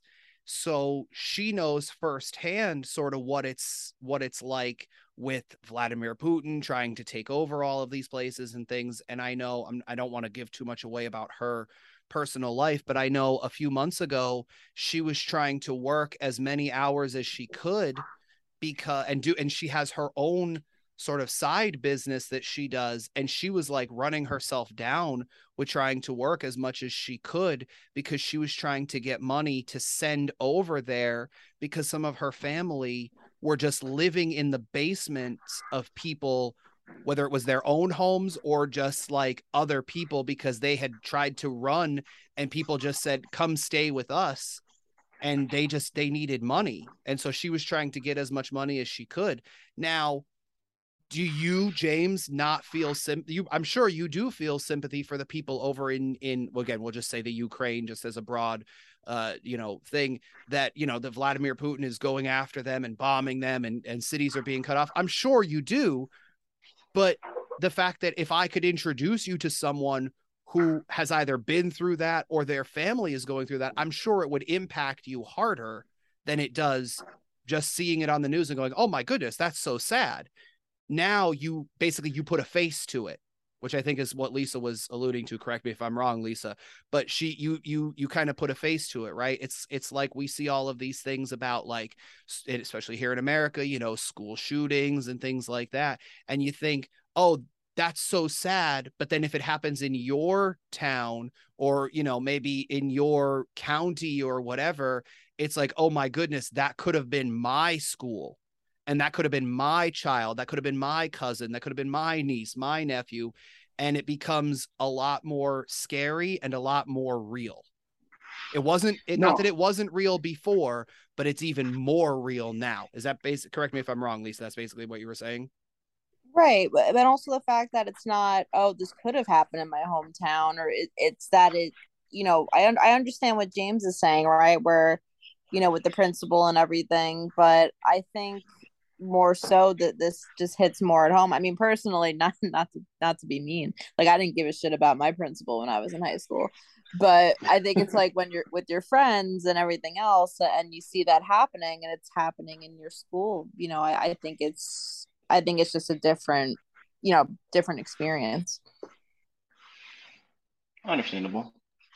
Uh, no, it's definitely understandable. I, I like listening to like you know uh like your point of view is like I I, I get it because she's like you know that's like the the classroom like you know I always go to like potentially could have been me. Um, like the reason like why I, I I proposed that rebuttal was because like although I don't remember which episode was like the hyena episode, but it's like and when I'm looking at it like outside in and like I'm not as connected to the actress, um, like you were so, or rather still is, and potentially I don't know like how the story will end with these two, but you were so close to Xander, like they ate the principal, like that could have been you eating, you know, like. Well, I think you know. Again, it's just like like I'm I'm thinking about like my high school experience, right? Like things could happen to people I know in high school and I can feel sad about it. But then once it happens, once I myself experience it directly, like she experienced that directly. Like she was like she saw the room she saw everything that happened she knew those people. I think it has that just added you know like ptsd with it. Understandable. Yeah maybe maybe it was just like the the violence of the scene or or you know it, it was kind of a i i feel like she felt like it was a, a violation of her you know of kind of like her space in a way, and maybe that just made it more real for her. Maybe. It would it would be um, this is not a good comparison because he actually even makes the comment towards the end of the episode it would be like if someone destroyed the library like that's giles's space you know? It really my, is though. this is my turf you know? And he actually even says that he's like i'm, I'm kind of sick of it i don't want to be here anymore. When he mentioned the stacks again, I was like, I it just reminded me of of the nightmares episode where he was like, I was lost in the stacks. I kind of wish that like, although Giles is to train her and be, you know, like her like guide and everything like that. I kind of wish Giles was like at least a little bit more helpful in terms of like some of the things that she's going through. Like I know he like well before he got like knocked out, which was funny. Um, he's like, I'm gonna fight the master for you. But like, I wish Giles had like either special like weaponry, um, or like a little bit more like in his arsenal aside from just like helpful knowledge. Well, so nothing that's bad, but like I feel like it'd be he'd be a bigger help. So two things on that. Um, and I think we've seen it somewhat in some of the episodes. It might just be what we think is like a throwaway scene here or there. He does train her. It's not just book knowledge. Like he does train her physically. Like we've seen, I think so far in the like in season one, we have seen scenes where they are uh maybe not sparring like with boxing gloves, but like they have uh I can't think of what they're called, but like this like the sticks. Um and they're they're sort of going after each other and he is sort of training her in that way. Um I don't think it's a spoiler to say that that will play into it more obviously as she progresses, she needs more training. Another aspect of it that it's not really touched on in season one as much. Again, please forgive me if if we think this is too much of a spoiler. We do find out more about his history sort of being a watcher and sort of what a watcher does and there's a reason that it's called a watcher and not an assistant or a fighter or whatever because as much as he wants this, and and Keona and Lisa, stop me if I if you think I'm saying too much.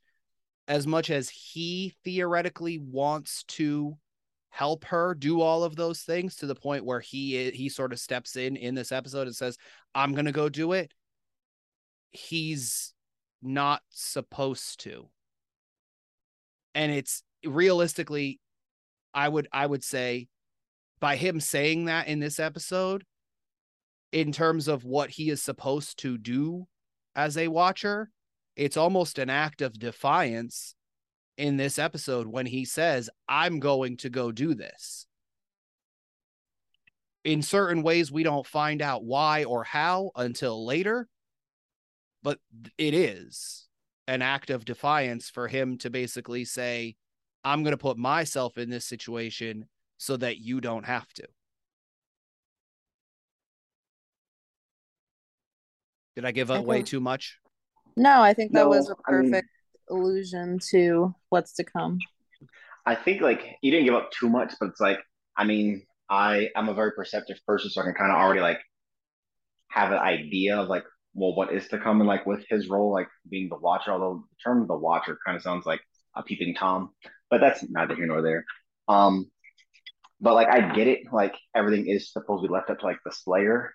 Um, but I, I don't know. I guess it's just my comparison or like my hope that like you know there's like and because most shows similar to this will have like some sort of like a team or like a group of friends, but like I just like I kind of thought like oh with Giles being there he'll be like the like her aide like who'll like be by her side like help her when like these fights and now she has like high school friends too. So it's like a group of them versus like the unknown because there's dog, well, hyenas, praying mantis, vampires, puppets. And I, and I think based off of what I alluded to, I think you are supposed to be thinking that.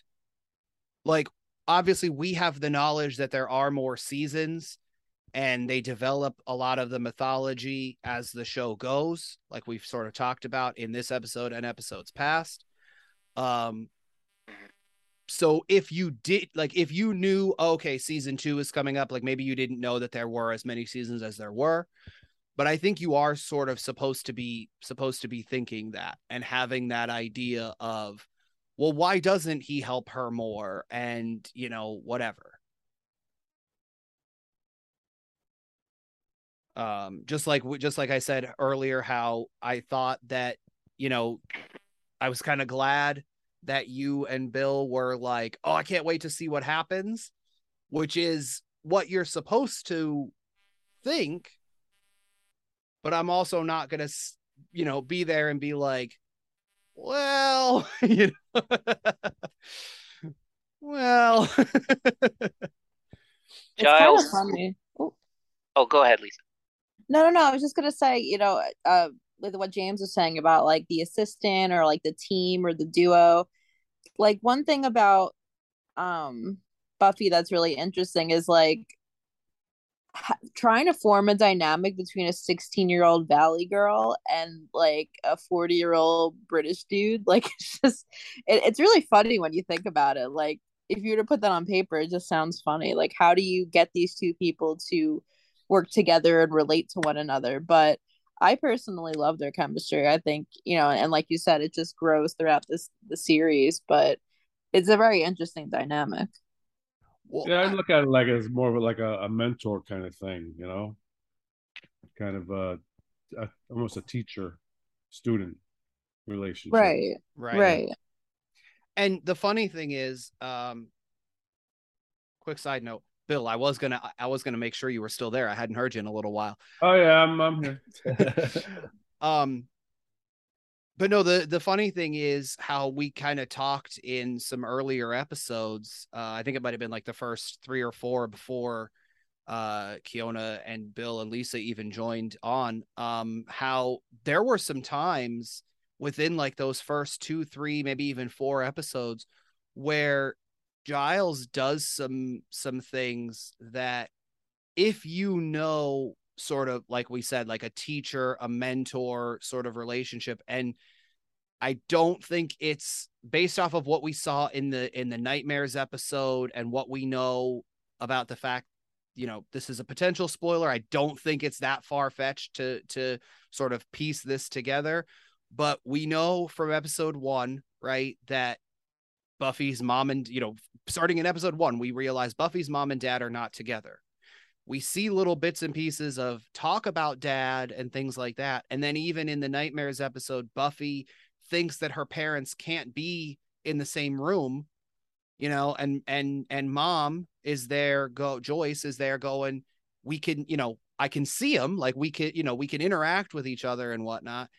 And then she has what we thought was probably one of the best scenes of the season. I think now that we've watched the entire season, I think we can say that that scene where where you know Buffy and her dad are are on the bench, um, and Sarah Michelle Gellar is has that vulnerability. Uh, I I still think it's probably one of the best scenes of of all of season one.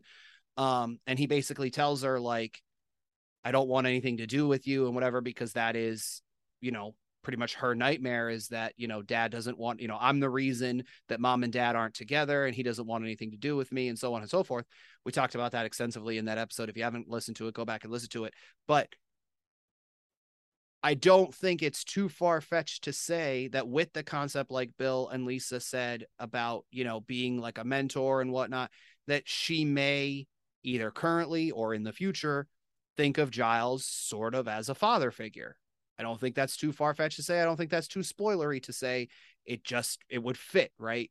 So um the fact that that that's there it's interesting sort of looking back if we if if you know talk thinking about like those first few episodes where he he gets very close to her and whatever and i remember when we were talking about it i think it was me james my mother and ellsworth uh, on the first few episodes again maybe even getting into uh, episodes four and five and whatnot where he does these sort of things where he leans into her just a little too close or he comes up behind her and whatnot and by today's standards, we look at it and we go, creepy that this man is like getting that close to her and whatnot. But in in the time, I mean, I'm sure in the time people some people looked at it as being creepy or whatever, but like it's unfortunately just how it was. That doesn't make it okay. It's just how it was. But looking at it from the perspective of like father daughter dynamic, it makes it even weirder that he would like be up close to her and and whatnot like that in that sense like although like like because I, I, was there it was me you i think and your mom. I don't remember if ellsworth was there or not. I can't remember that far back. Um but i do remember how we are like you know in today's society those things wouldn't like have stood. But even if he like becomes the parental figure that she's looking for um which i mean you can you can to a degree you can kind of see like that's their like dynamic. Although like you know prefer they're like more so like partner in quotations. Um, you can kind of see that like he's there like like a mentor, you know. Um, I wouldn't say that's that's too far off.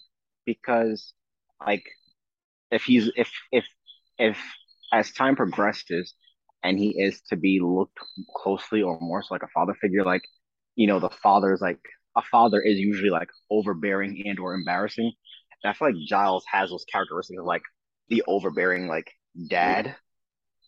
He does. like yeah.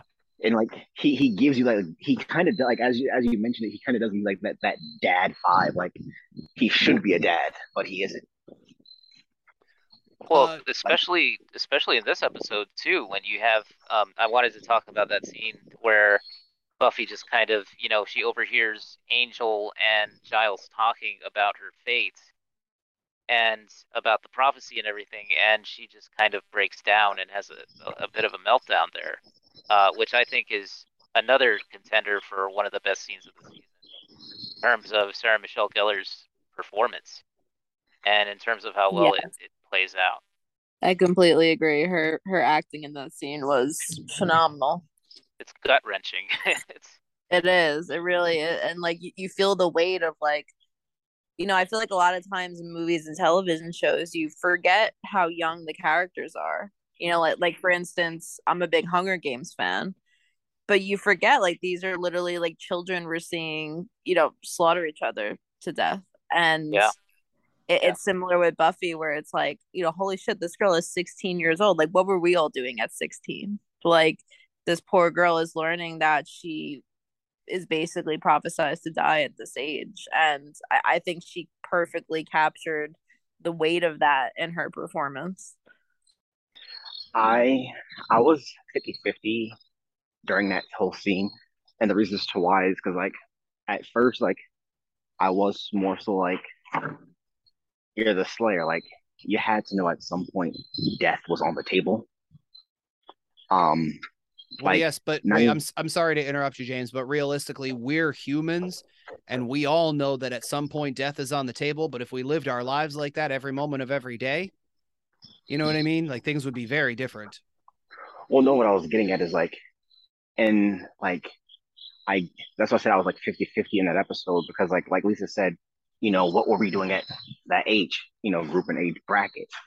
Um, so like, you do put yourself in that mindset of like, you know, well, at 16, how was I? But I also looked at it as like, she's fought countless vampires, went through burning buildings, schools, hexes, and all that. And to a degree, it does like it is a bit of like a take back. Like she's this afraid of like death when like she faces death almost like to a degree every episode, if that makes sense. It's like in my mind, I was like, I, I, I that's what I was 50, I, I, that's why I said I was 50 50 because I was like, you know, there's been a few episodes where like I was like, oh man, she might like bite the bullet this episode.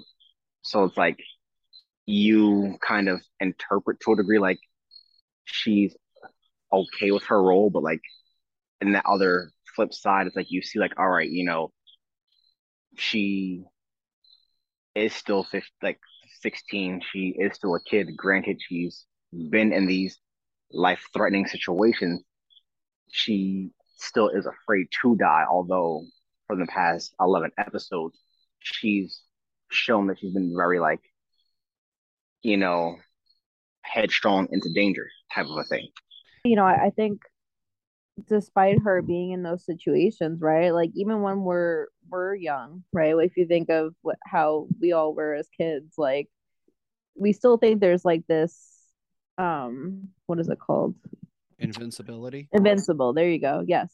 You still think you're invincible, even though like you know in the back of your head, like, okay, if I do this, it could potentially, you know, something bad could happen. I think we still all have that invincible feeling. And I think because she was the Slayer, she felt invincible, even though she was going into these situations that were obviously very dangerous.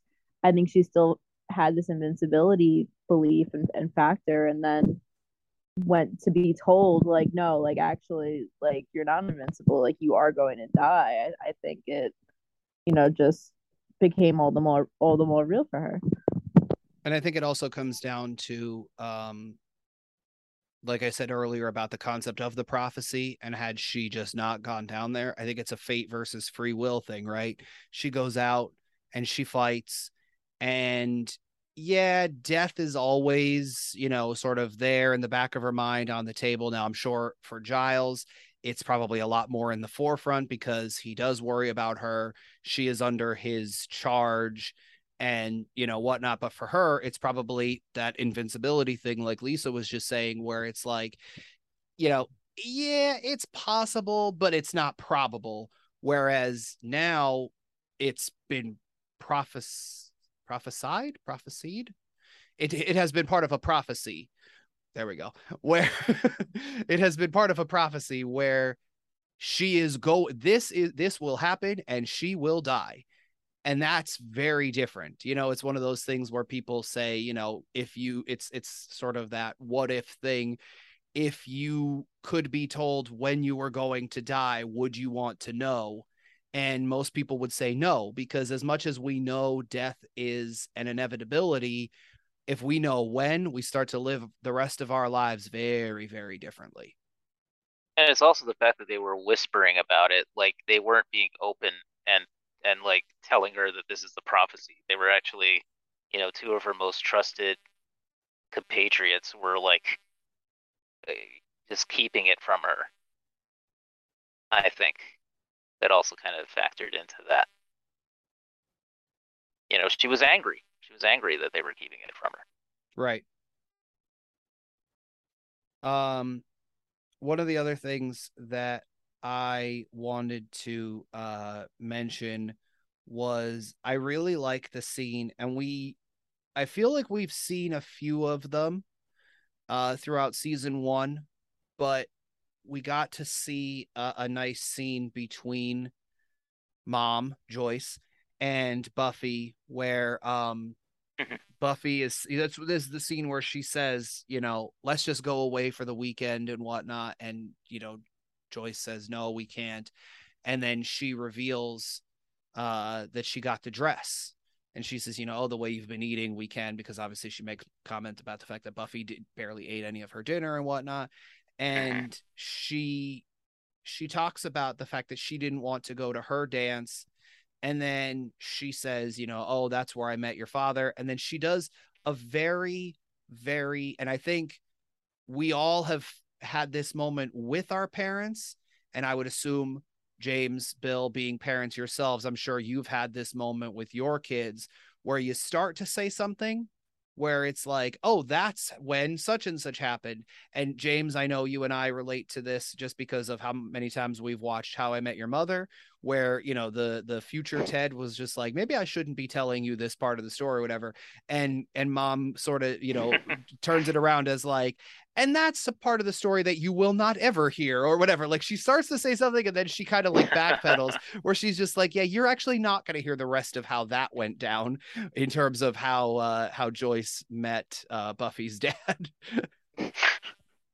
So um i do i do really like that scene i love Kristine Sutherland as joyce she's yes, so good she is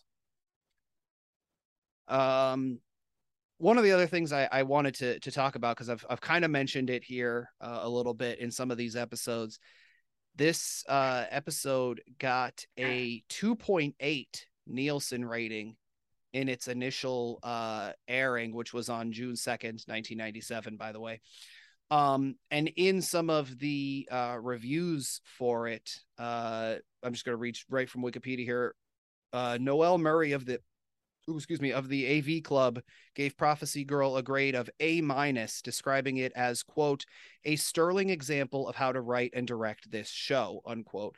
He particularly praised the quieter moments between the characters and listed quote the story feeling a little compressed unquote as his main qualm which i believe both bill and james mentioned earlier how everything felt a little rushed um mm-hmm. some Emily VanDerWerff, also of the AV Club, listed Prophecy Girls, Prophecy Girl, sorry, as one of the quote 10 episodes that show how Buffy the Vampire Slayer blew up genre TV, unquote, writing that it gave, quote, a sense of the series at its early best, unquote.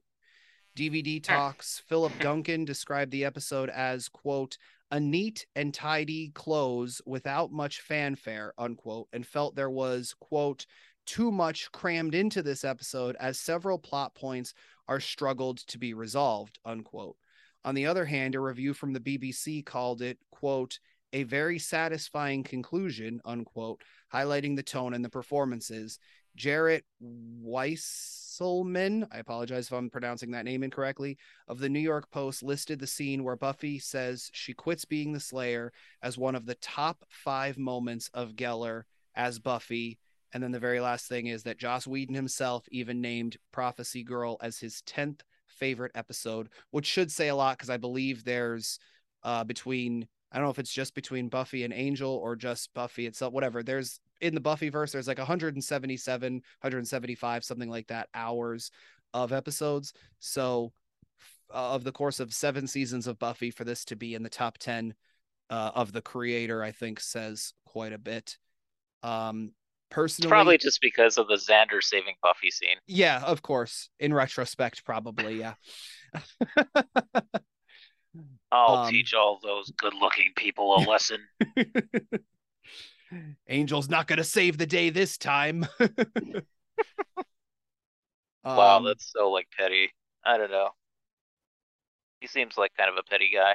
He does. Um, just speaking of him, because I do kind of do it in a lot of the episodes now. Uh, our friend Kevin kind of got me into doing it with Lost with Friends. I do it with the Marvel show now, and now I do it here. This episode actually was written and directed by Joss Whedon, which I believe was his first time directing something that wasn't. I think he did like the test pilot, which is available, and I haven't, even though I shouldn't. Um, and maybe I can get some people to watch that and talk about that one day. It, it features someone else as mm. Willow, not Alyson Hannigan. Fun fact. Very interesting. Very yes. interesting. Yeah. Um, but uh, I believe this was his first time ever directing. Of course, I said in the course of directing this one, he went back and directed certain scenes that were put into previous episodes, things like that.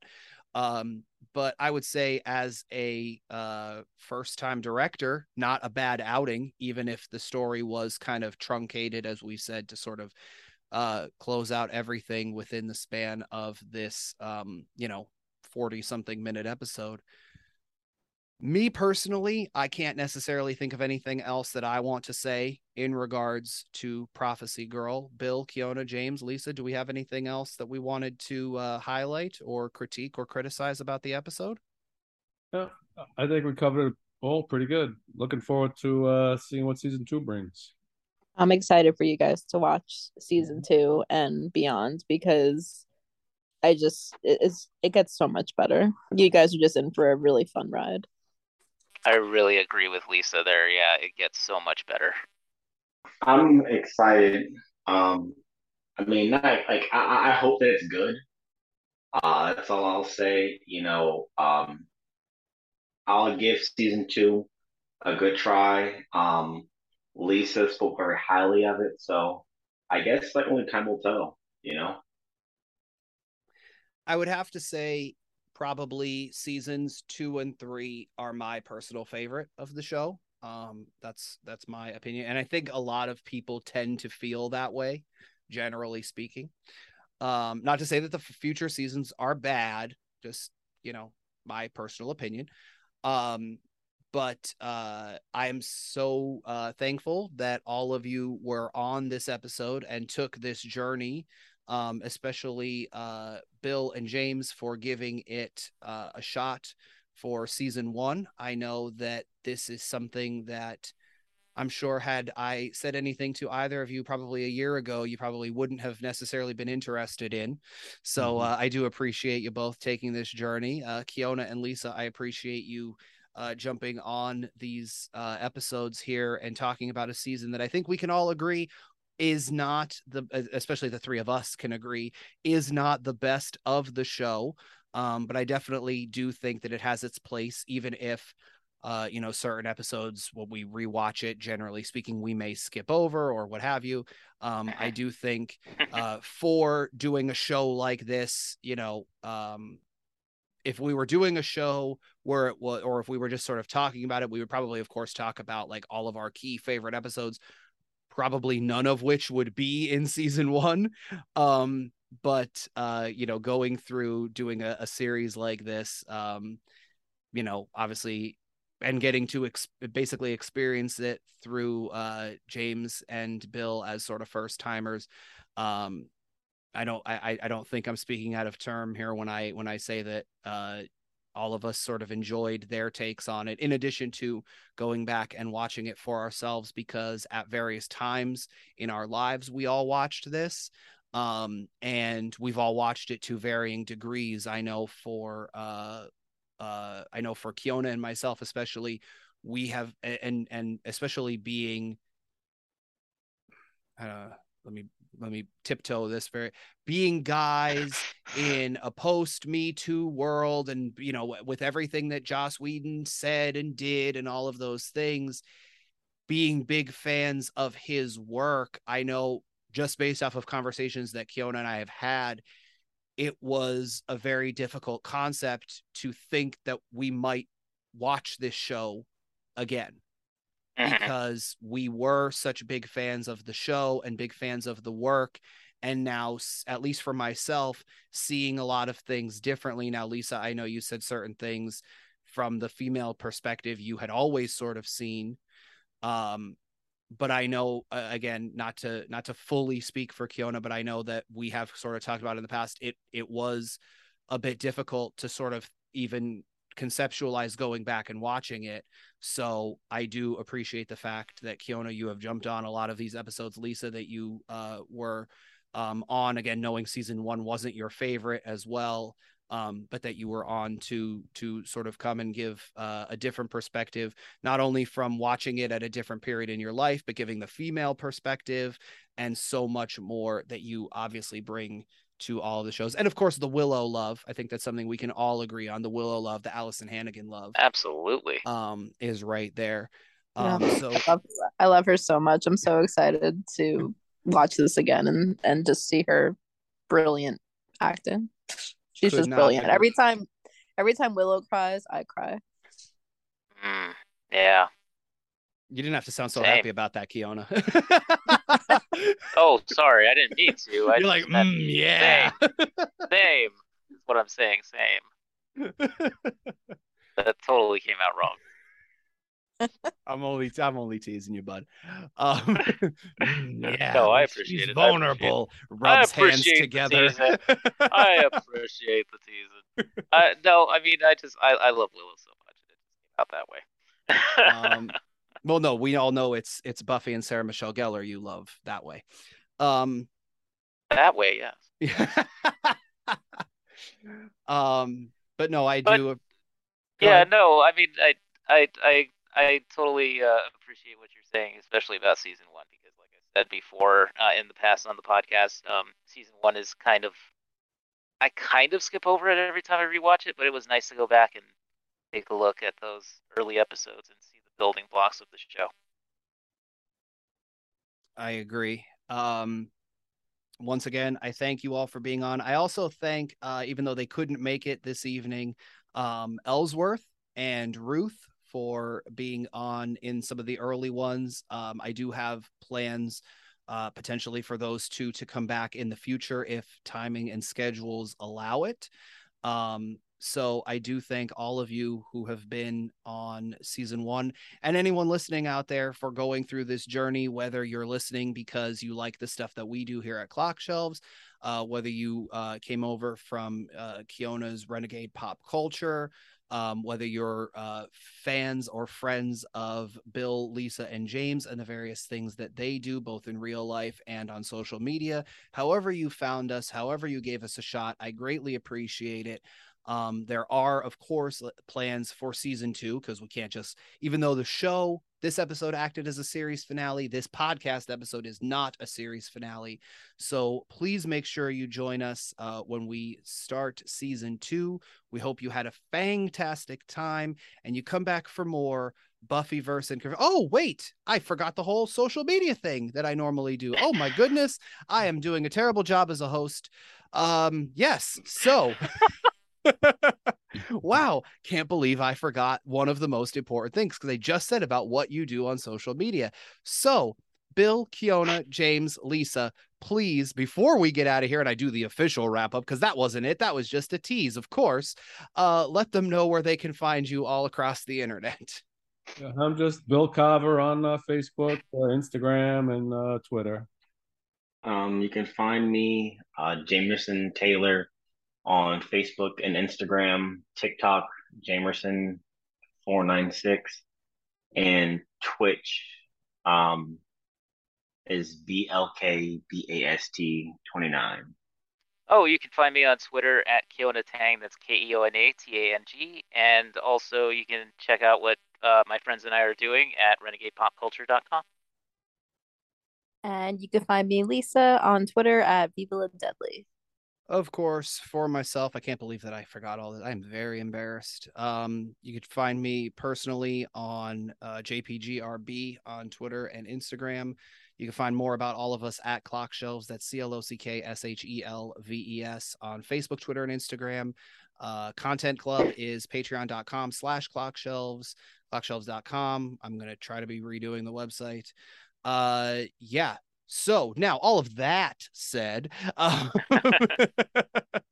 I hope you do come back uh, for season two of Buffyverse, Buffyverse and Converse. If I could even get the name of the damn show correct, wow.